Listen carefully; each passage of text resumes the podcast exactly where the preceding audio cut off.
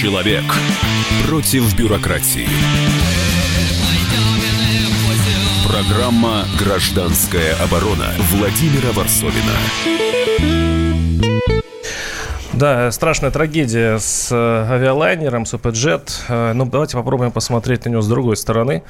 Давайте э, послушаем запись сотрудников аэропорта, которые смотрят, как выкатывается горящий самолет на э, взлетку. Он катится. И что, как комментируют эти люди, э, которые вот управляют авиационным движением в Шереметьево. Слушаем. Это он сел так. Он нормально полыхает-то. Если он так сел, значит, он пострадавший. Почему? А как? Нормально он сел. С огоньком. С огоньком. А это реально? Это уже подтверждено, что это реально Э, диспетчер? Это, в, да, это, ну, в общем, по- очень уважаемые люди в Телеграм это выставили. Я думаю, что это реально. Это и там видео. Это видео. Да, я видел. Да, го- голос подал у нас Евгений Беляков, обозреватель «Комсомольской правды», а, представляющий не только экономику, а сейчас и всю авиационную промышленность в нашей студии, который он разбирался, что и как. И у нас в студии Александр Рогоза, уже наш коллега, который тоже занимался расследованием, что, почему это все-таки случилось. А я почему дал, то есть, мне хотелось послушать вот эти голоса, вот этот смех и вот этот цинизм, а, Мне кажется, что у меня есть ощущение, я часто летаю, я очень боюсь, что я сяду на самолет, а, который собрали подобные циники которые придумали вот такие веселые ребята, которые клепали на заводах эти веселые ребята. И вот мы летим, точнее, уже не летим, горим, и эти веселые ребята продолжают смеяться. Что такое суперджет? А, Опасный ли это самолет? Э, э, Где была заложена мина, которая взорвалась? Это тема нашей передачи. Э, Давайте отделять мух от котлет. Опасно ли летать на суперджет? И потому что все-таки их очень много в России, и нам нужно сделать какие-то выводы. Я хочу начать все-таки с Евгения Белякова. Он, он, он всю ночь, вчерашний вечер, всю ночь он разбирался в этом вопросе. Жень, скажи, что такое суперджет и почему у него плохая репутация в мире?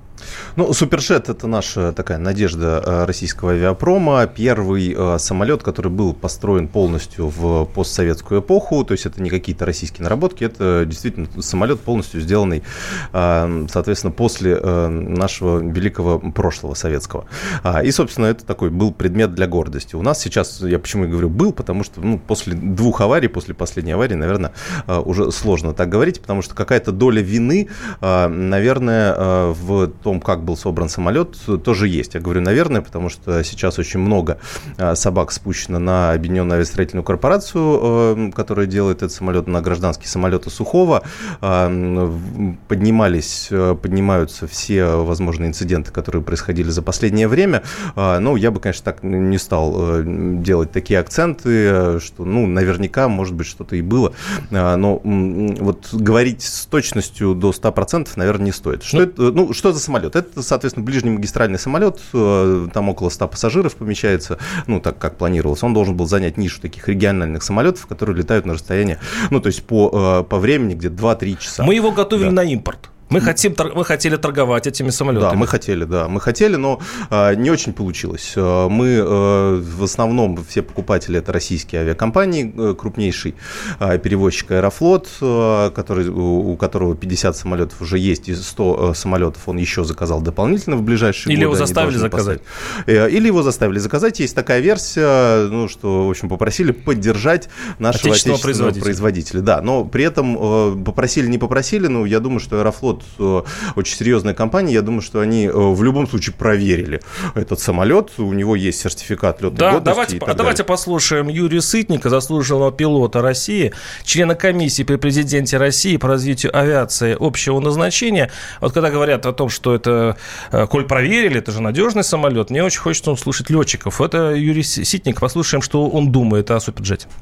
Ну, то, что вы видели на кадрах, то грубая посадка, затем отделение, козление. Сам Суперджет – это не очень хороший самолет. У него вообще проблемы по конструкции есть и существуют, и почему-то скрывает от населения это. Шасси подламливается при незначительном ударе, а полосу они ломаются. Дальше касание двигателем, и искры, пожар. Ну, и то, что произошло, то, что мы видели. Сам я не летал на Суперджете, но мои ребята, очень многие летчики-испытатели, ну и до сих пор они выполняют какие-то программы. То есть я с ними общался, знаю проблемы этого самолета.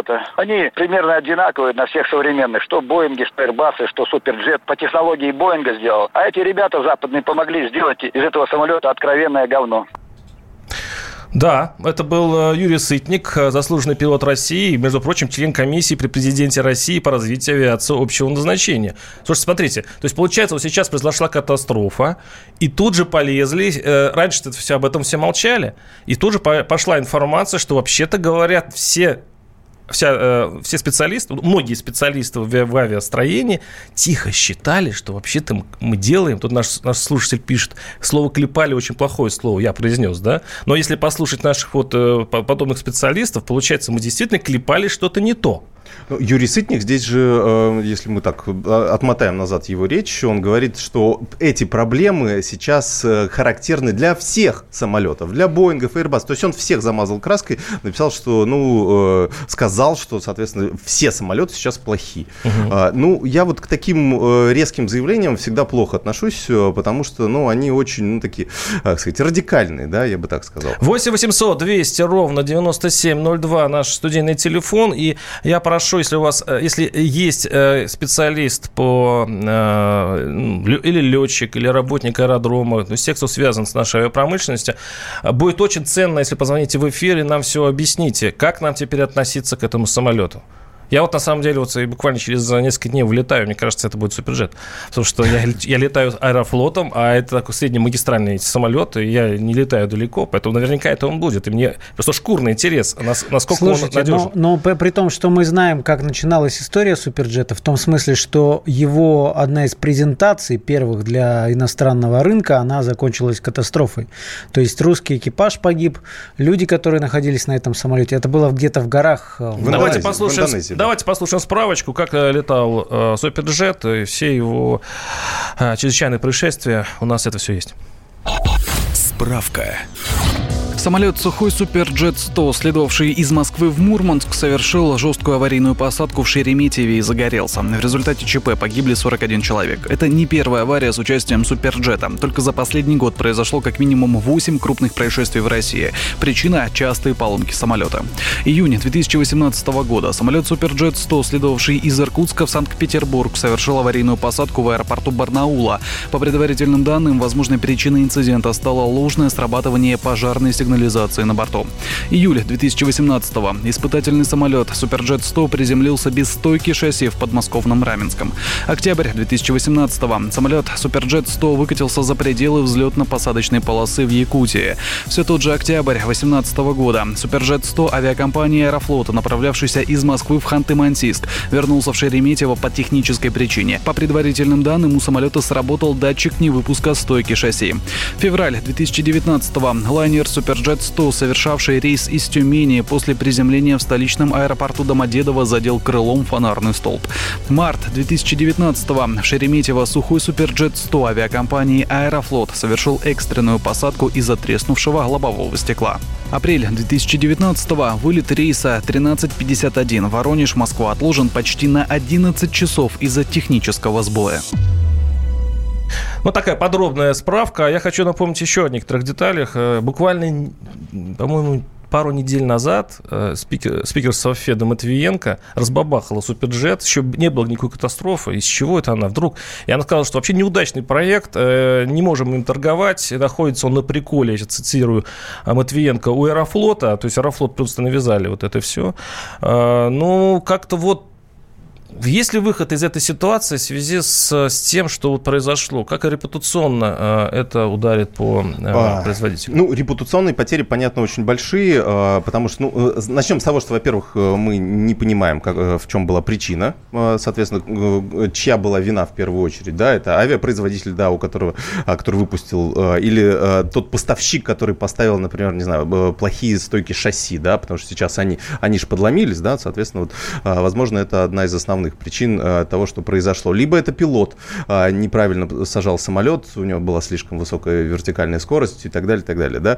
А, либо это действия аэропортовых служб, э, которые, например, там вовремя не разлили, как сейчас уже пошла версия, пену, например, да, и чтобы могло погасить вот эту искру, которая возникла и так далее. То есть здесь очень много вот этих контрагентов, которые участвовали в этом и, соответственно, могли предотвратить аварию. Но как при крушении в Индонезии, тогда тоже вывод был такой, что это к катастрофе привело стечение некритичных по отдельности обстоятельств. Или один другой вариант. Вот тут э, наш слушатель пишет злые вещи, что, что это, скажем так, непроверенные факты, и надо еще долго это все проверять и, и выступать. Я вам скажу, что есть некоторые факты, которые уже, уже запротоколированы. Э, дело в том, что э, Росавиация выпустила экстренную директиву еще до происшествия, где сообщила компаниям, на некоторых лайнерах модели э, Суперджет применяли титановые полуфабрикаты неподтвержденного происхождения. Неподтвержденное происхождение – это, ребята, левые детали. Э, а где? В, каких частях? А, Речь это, о шасси это, идет или о чем? Это, это, это крепление, сейчас скажу, специальной безопасности сочли крепление двигателей к крылу,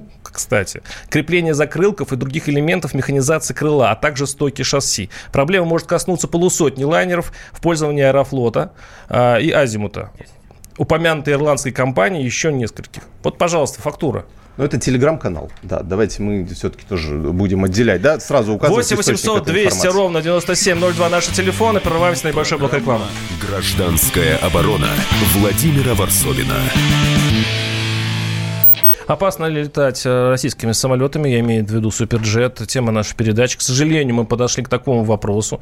А, Все-таки береженного Бог бережет. И э, первую часть мы говорили о проблемах, которые преследует Суперджет, его не принимают а, в мире, хотя это для мира самолет был создан, для того, чтобы торговать с ним. Его взяли только вот ирландская компания, которая почти тут же от него отказалась. То есть я... Ну, через пару лет. Через да, пару лет. Да. Я знаю, что мексиканцы пытались тоже а, каким-то образом мексиканцы, юзать, э, юзать это. Из, да. Юзать плохое слово.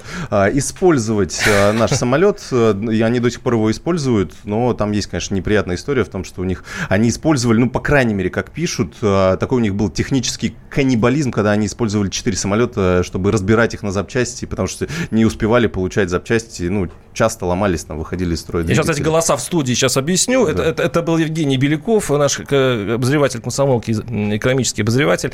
И у нас в студии Александр Рогоза, специальный корреспондент комсомолки, который почему-то расследовал... Э, мы сейчас перейдем к, самим, к самому страшному, к жертвам. Можно ли было их избежать? Но, Александр, ты хотел защитить Суперджет. Смотри, да, вот в данном случае, при том, что мы знаем, что у, комп- у компании у этого самолета самолета очень нехороший бэкграунд.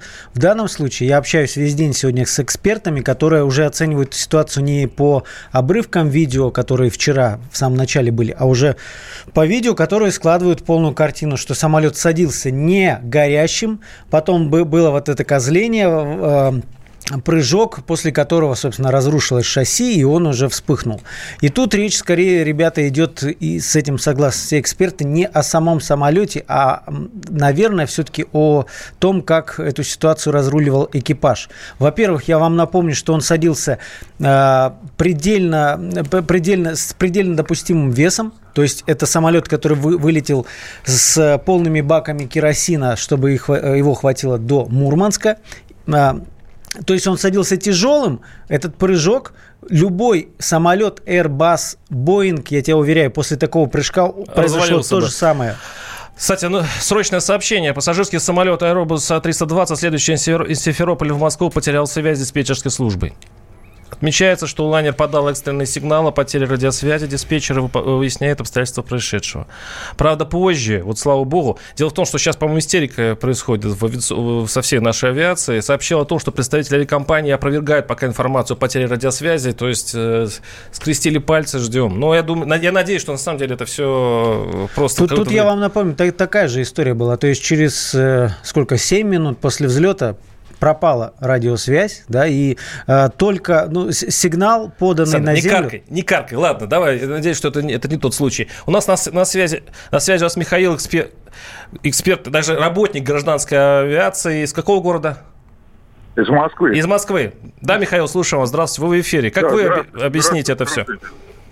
А вот э, я считаю, что обсуждению надо сместить акценты, понимаете? Вот э, вы сказали, что можно было, э, меньше людей погибло, если бы заднюю дверь э, открыли. Но дело в том, что вы посмотрите, показывают, у него весь хвост был э, в пламени объят, так? И это бы ничего не дало. Дело в том, что вы акцент сме- сместите на, на- на работу наземных служб. Вы посмотрите, самолет горит, поливает одна машина пожарная. Вы понимаете, самолет взлетел, самолет попала молния, он потерял э, все э, радио- радиосвязь, вышли из строя приборы, летчик сажает э, тяжелую машину, тяжелую машину полностью заправленную. Это чрезвычайная ситуация. Почему э, у них э, три минуты прибытия? Почему в это время должны уже полосу были готовить, а не хихикать там сидеть, понимаете? Они Михаил, вы работаете в аэропорту, в какой-то службе аэропорта? я сейчас, я сейчас на пенсии, я всю, всю- всю жизнь проработал в гражданской авиации, понимаете? То есть вы знаете Да, эти стандарты, да? То есть по стандарту должно быть сразу там э, Ну, залили пеной быстро. ситуация, все, все, все, все, все службы должны быть задействованы, а не хихикать, сидеть там, понимаете, как вы дали послушать. Вы понимаете, если бы была, была подготовлена полоса, смочена, понимаете, против, то есть про- против этого, было понятно, что самолет садится тяжелый, что самолет садится полностью заправленный, у него радиосвязь отказана, курсоглиссадные системы установлены, по которым, вот вы говорите, летчик сажает это, визуально без этого, он всегда, даже если он визуально не, это, ведет без, без автоматики, у него работает курсоглиссадная система, у него видно, что он выше глиссады, ниже глиссады, понимаете. Если у него ударила молния, значит, у него, видимо, и, и курсоглиссадный, он вообще стоял- сажал на глазок, понимаете. Возможно, в условиях задымления в кабине. И здесь, э, естественно, некоторые как-то по, по- про- по- это самое, а, э, допустимы с его стороны, как бы некоторые неточности при посадке, понимаете, потому что он вообще сажает только на глаз. Понимаете, в чем дело? Ну, не, не был готов аэропорт, не был готов аэропорт к принятию этого судна. Вы это вы имеете в виду, да, Михаил? Да, да, они, они должны были, э, эти наземные службы, а должны были понимать, когда диспетчер, даже если у него курсоглиссадная система отказала, да, диспетчер посадки говорит, вы выше глиссады, ниже глиссады, если у него скорость, э, это самое, э, э, снижение, э, это самое, э, большая, он ему должен был задавать, и радиосвязи не было, ничего, он сажал чисто на глазок. Понимаете, поэтому летчика винить никак нельзя. Понятно, Надо спасибо, винить спасибо. Извините, просто у нас очень мало времени. Давайте таки послушаем э, другую версию, что на самом деле не все так плохо было с пожарной безопасностью в Шереметьево. Это Александр Постников, авиаэксперт. Послушаем его. Они шли на посадку нормальную, с превышением, так сказать, посадочного веса. Да, возможно, но не более. Сама по себе посадка не должна была быть аварийной. Понимаете, она должна была быть, ну, грубой, там, как угодно назовите, жесткой. Перегрузка больше, чем допустимая. Да, понятно. Никто не готовился к тому, что он сядет без шасси, поэтому и не обрабатывали пеной. И они, как только это все состоялось на глазах у изумленной публики, то была сыграна срочная тревога, что называется, и они по команде выскочили Какой-то бардак. Мне кажется, это была Нет, аварийная сма- посадка. Нет, ну смотри. Если я- аварийная посадка, там ты- должны ты быть меня- все, все ты машины. меня прервал, когда я тебе объяснял. Единственный способ связи – это аварийная система, когда отправляется только код. Он не имеет возможности сказать диспетчеру, у меня то-то и то-то. Он отправляет код 7720 там, или 7700. Это означает, что чрезвычайная ситуация. Так. Конкретики никакой нет. А на всякий случай подогнать пожарные машины? Не, никак? Ну, вот, вот смотри, я, я сегодня читал также форумы профессиональных пожарных, и они объясняют, что действительно пожар, пожар, ну, они раскладывают по минутам. То есть за 5 минут до посадки а, вот этот код получает диспетчер. То есть н- за 5 минут надо все вот эти пожарные команды собрать, э, им одеться, прибыть на место. И якобы э, несколько машин ждали в самом начале взлетно-посадочной полосы. И дальше, после того, при, причем не на самой полосе, это не... э, э, это- Ощущение это легкого бардака. Вот, Саша, вот ты даже когда ты объясняешь, Да, тебе такое вот- ощущение легкого бардака. Знаешь, Ну, э, там Володь, в- в Володь. Шереметьево стоят большие группы этих пожарных машин, чтобы просто до- Я докатиться, тебе, у них я тебе нормативы объ- секундные. объясняю, что говорят пожарные. Я понимаю. Понимаю. Нет, ну... На самом деле, вот сегодня информация по, по разным версиям, что а, к, к месту уже, где остановился самолет и горел, приехали то ли за 80 секунд, то ли за 55. Но там, кстати, да. Говорят, вот, что это быстро. На, насчет пены знаю. есть версия о том, что, ну, соответственно, раз у него была штатная э, посадка, то, соответственно, не было смысла. Если бы у него отказали шасси и их и не, не были выпущены, тогда бы это обработали. 8 800 200 ну... ровно 9702 Дмитрий из Понятно, неизвестно с какого города. Дмитрий, слушаем вас. Здравствуйте. Вы откуда? Я не, я не эксперт, город Волгодонск, но у меня как бы, да, в самом деле э, будет один вопрос к вам, может вы мне подскажете, но до вопроса, в самом деле, большое недоумение на предмет работы пожарных служб аэропорта. У нас э, Шереметьево самый большой аэропорт в стране. Там всего одна пожарная машина или две, которые можно поставить только лишь на начало ВПП. Хотя борт садится явно аварийный, 7700 пошло они чего-то ждали. Ну, собственно, вопрос к вам, может, вы не подскажете, почему уже сутки прошли, почему у нас в стране до сих пор не а, приостановлены до полного выяснения а, полеты данного типа Спасибо, вы угадываете наше течение нашей передачи, мы как раз подходим к этой теме, и даже э, пресс-секретарь президента заявил, что не будет приостановления. Я удивился э, степени компетентности Пескова, который Но он, наверное, проконсультировался все Ну, возможно, да. Потому Но... что Минтранс, Росавиация и э, все эксплуатанты, ну, по крайней мере, большинство основных эксплуатантов, ну, то есть авиакомпании, которые купили эти самолеты, их используют, э, сказали, что приостанавливать полеты они не собираются, но усилят контроль за за техническим состоянием. Э, То есть Интер... признать интерес... ошибку интерес... на сто... сколько-то миллиардов никто не готов. Интересно, что в советское время снимали и, и за меньшие э, модели, да, цел... прям с производства снимали после аварии. А, а, а здесь, Но здесь ну... же не доказано еще. Нет, Мы понятно, же, а приостановить, что... приостановить для того, чтобы проанализировать вот бывает же отзыв, да, ну, такой профилактический отзыв по какой-то детали. А сейчас накопилась такая история, что здесь половина летчиков кричат, что это недоработанный сырой самолет. Но это вопрос к Росавиации и к Минтрансу, потому что, например, авиакомпаниям задавать такой вопрос, наверное, бессмысленно, потому что они теряют на этом просто гигантские деньги, если они сейчас замораживают. Некоторые компании просто э, а, функционируют только на э, суперджетах. Азимут, например, или ком- авиакомпания Якутия, она тоже жаловалась на э, проблемы с техническими неисправностями, но тем не менее остановить сейчас весь флот, это, ну, это огромный убытки для Очень компании. много слушателей Никто пишут. не возместит. Извините, вот не, я вот только сейчас э, доберусь до ваших сообщений. Очень много. Все забили так, давайте без этого на свои обязанности, халатность всех служб. А, на Супержете нет элементарной, но очень жизненной важной вещи, как рано слива топлива в экстренных ситуациях, пишет Александр угу. Сперми. В этом случае это бы спасло. А, как МИГ проектировал этот самолет, почему был упущен А с другой момент? стороны, кран слива топлива. А где он в Подмосковье будет сливать топливо? Вот Слушай, но мне говорят, это что есть на картах специальные зо- зоны, а. то, то есть все пилоты, готовясь к вылету из такого а, аэропорта, они знают эти зоны, конечно. А, ну тогда может быть. Кто из наших депутатов и высших, которые сейчас высказывают лицемерные соболезнования, это пишет наш слушатель, летал на подобном самолете, пригласите их в студию, пусть поделятся впечатлением. Ну уж пошел такой народный сарказм, да, и, ну вот э, у нас в заключении вот этой части нашей передачи, как вы, как вы думаете, то есть как у вас ощущение, вы будете летать этими самолетами без э, ну, наверное, честно, все, наверное все-таки нет, конечно, Я, я вообще, да. в ну. принципе, ну... боюсь летать, Володь. Это был э, Александр Рогоза, Евгений Беляков. Но я не прерываюсь. У нас следующая часть Программа передачи будет следующая тема. оборона Владимира Варсовина.